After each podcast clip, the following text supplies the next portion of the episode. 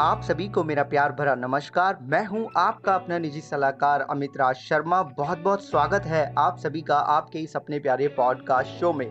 जैसा कि आपको पता है कि हम आपके प्रश्नों के उत्तर पॉडकास्ट एपिसोड के रूप में देते हैं, जिससे आपको कम समय में ज़्यादा जानकारी मिल सके।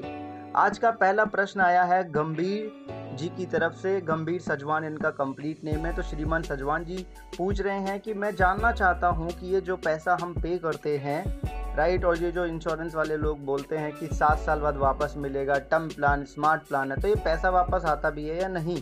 तो श्रीमान सजवान जी, देखिए ऐसा होता है, अगर आप कोई टर्म प्लान ले रहे हैं, और उसमें आपने return of premium option choose किया, और एक कोई टर्म आपने चूज़ करी है तो रिटर्न ऑफ़ प्रीमियम आपको प्लान का टर्म कंप्लीट होने पे मिल जाएगा आपके टर्म प्लान पे।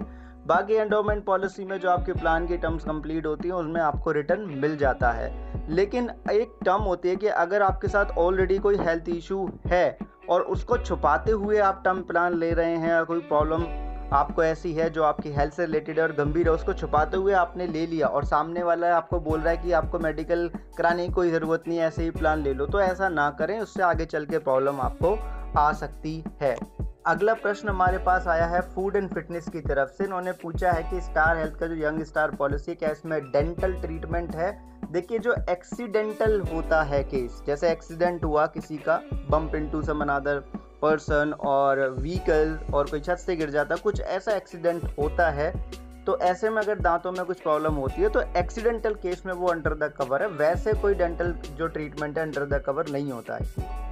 अगला जो प्रश्न है वो हमें मिला है रितेश अग्रवाल जी की तरफ़ से। अग्रवाल जी ने हमसे पूछा है कि शर्मा जी, आपसे मिलना है इंश्योरेंस कराना अपना नंबर दो। अग्रवाल जी, मैं कोई इंश्योरेंस सेल नहीं करता हूँ, मेरा काम नहीं है सेल्स करना। पहले करता था और जब मैं करता था पहले, तब मेरा यूट्यूब चैनल नहीं था। तो अब मैं सेल्स नहीं करता हूँ। जब सेल्स छोड़ी, उसके बाद में यूट्यूब पे स्टार्ट हुआ। अब ये सारी इन्फॉर्मेशन शेयर करना। क्योंकि देखिए, अगर हम सेल करना शुरू करेंगे ना तो ये जो कंपनीज़ है ना यार, फिर खुल के हम बोल नहीं सकते। आपको खुल के फिर सारी इन्फॉर्मेशन प्रोवाइड नहीं कर सकते।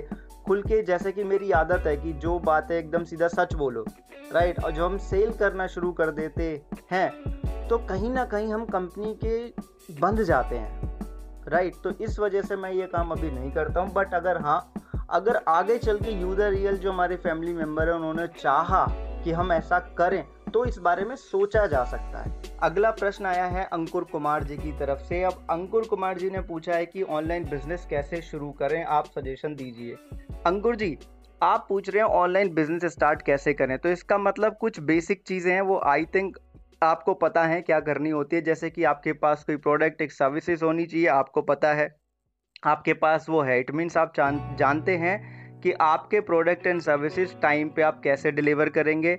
आपको पता है कि आपका प्रोडक्ट और सर्विस क्या प्रॉब्लम सॉल्व करने वाला है। आपको पता है कि आप क्या लीगली आपको अपने आप को रजिस्टर कराना है। जो भी आप नेम से आप रजिस्ट्रेशन कराते हैं, उससे रिलेटेड आपको डोमिन परचेज करना होगा, वो ज़रूरी है।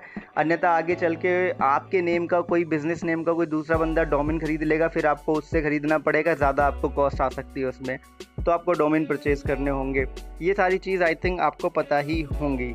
अब बात करते हैं कि हम बिज़नेस बिल्ड कैसे करेंगे। देखिए, इसके लिए आपको डिजिटल मार्केटर की भी ज़रूरत पड़ सकती है। क्यों पड़ सकती है? अगर आप चाहते हो कि लिमिटेड टाइम के अंदर आपका प्रोडक्ट जल्दी सेल हो, जल्दी रिज़ल्ट आए तो उसके लिए आप डिजिटल मार्केटर से कॉन्टैक्ट कर सकते हैं।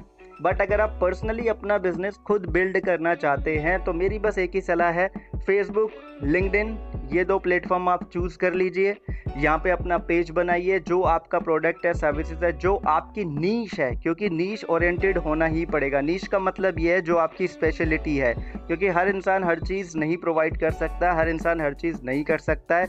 हर एक इंसान किसी न किसी एक चीज़ में ही सुपर एक्सपर्ट या एक्सपर्ट हो सकता है। तो उसी के अकॉर्डिंग आप प्रॉब्लम सॉल्विंग इन्फॉर्मेशन शेयर करें, और इसी के साथ में अपनी ऑडियंस बढ़ाएँ, अपना व्यूअरशिप बढ़ाएँ। उसके लिए आप क्या करेंगे? अगर आप फेसबुक पर हैं तो आप फेसबुक पर जब भी कंटेंट पोस्ट करेंगे देन उसके बाद में आप एडवर्टीजमेंट रन करेंगे इंगेजमेंट वाला। राइट अब ये मैट्रिक्स आपको पता लग जाएगी। जब आप फेसबुक में जा कर के अपना पेज क्रिएट करेंगे, उसको एड मैनेजमेंट जो एक पेज होता है एड मैनेजर बोलते हैं, उससे कनेक्ट कर लेंगे तो वहाँ पर सब कुछ लिखा हुआ है। वो सारे क्यू एन ए पढ़ लेना है। फेसबुक की टीम को कॉन्टैक्ट कर लेना, सब कुछ डिटेल आपको वहीं से मिल जाएगी। किसी की आपको ज़रूरत नहीं पड़ने वाली है, सब कुछ अवेलेबल है, सारी इन्फॉर्मेशन ऑलरेडी फिर अपना व्यूअरशिप बढ़ाइए देन उसके बाद में देन उसी के साथ में अपने पेज पे अपनी वेबसाइट को भी कनेक्ट रखिए लिंकडिन पे भी और यहाँ पे भी, दोनों पे ही आपको ये चीज़ें करनी होगी।